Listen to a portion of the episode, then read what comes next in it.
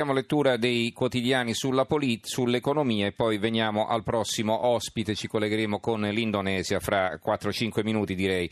Allora, il Corriere della Sera, aiuti alle famiglie ma sconto ridotto sul super ticket, questa è la loro apertura. La stampa, manovra, il governo promette soldi a chi cura i malati in casa, eh, previsti aiuti ai figli, coniugi e genitori, ma serve una legge per ripartire 60 milioni in tre anni. Ehm, il quotidiano nazionale, il giorno, il giorno La Nazione e il Resto del Carlino, Due notizie legate all'economia, una eh, appunto su questa eh, idea eh, dei fondi per le famiglie con il disabile, malati cronici, la svolta, un fondo per i familiari che li assistono in casa, in manovra 60 milioni ai caregiver. Eh, l'oracolo delle tasse invece, l'apertura è questa, viene intervistato Alberto Mingardi un economista che qual è la sua ricetta? Il teorico della flat tax eh, al 25% per tutti i leader politici da sinistra a destra vogliono incontrarlo, servono 30 miliardi l'anno, ecco la mappa dei paesi dove il sistema è stato applicato.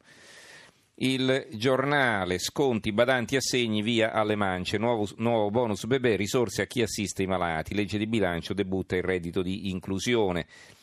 Poltrone europee, arriva il sì a Padoan all'Eurogruppo, scambio con EMA, ecco questo è interessante.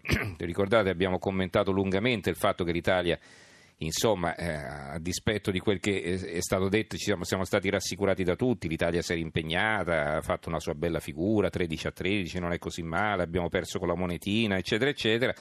E però che cosa sembra? Che non ci siamo sforzati più di tanto per ottenere l'Agenzia del Farmaco perché? Perché aspettavamo un appoggio probabilmente di altri paesi che contano per avere la presidenza dell'Eurogruppo e poterla dare a Padoan. E guardate, in questo caso non è un semplice così, eh, un complottismo, un, un retroscena, ma può essere assolutamente vero perché poi questi scambi si fanno e come. L'apertura dell'avvenire aiuti ai più fragili, al via il reddito di inclusione contro le povertà, eh, fondo per chi assiste persone non autosufficienti. Libero, ai nostri invalidi lo Stato dà un euro al mese, fondi di solo 20 milioni per 1 milione e 400 mila famiglie con disabili. La verità, chi sogna il reddito senza lavoro crea solo schiavitù. Un pezzo firmato Il Pedante, e quindi qualcuno che si firma con lo pseudonimo. Tra i peggiori rimedi proposti dalla retorica con cui è narrata la crisi in cui viviamo c'è il reddito di cittadinanza e la sintesi del tradimento di una sinistra che anziché difendere le ragioni del lavoro appoggia chi propone un reddito senza occupazione per i disperati. Il secolo XIX aiuti a chi cura i familiari in casa, aggiornamento Istat, ecco il nuovo sistema di calcolo per le pensioni, manovra 60 milioni in tre anni per l'assistenza, tassa Airbnb, no dell'antitrust.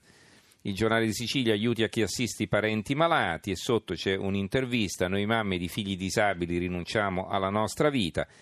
Il giornale di Brescia, eh, per concludere, conti finiti i margini di manovra, esaurite tutte le coperture per accogliere le richieste dei partiti, la maggioranza rimane appesa a un filo e l'approdo della legge di bilancio nell'aula di Palazzo Madama slitta a domani.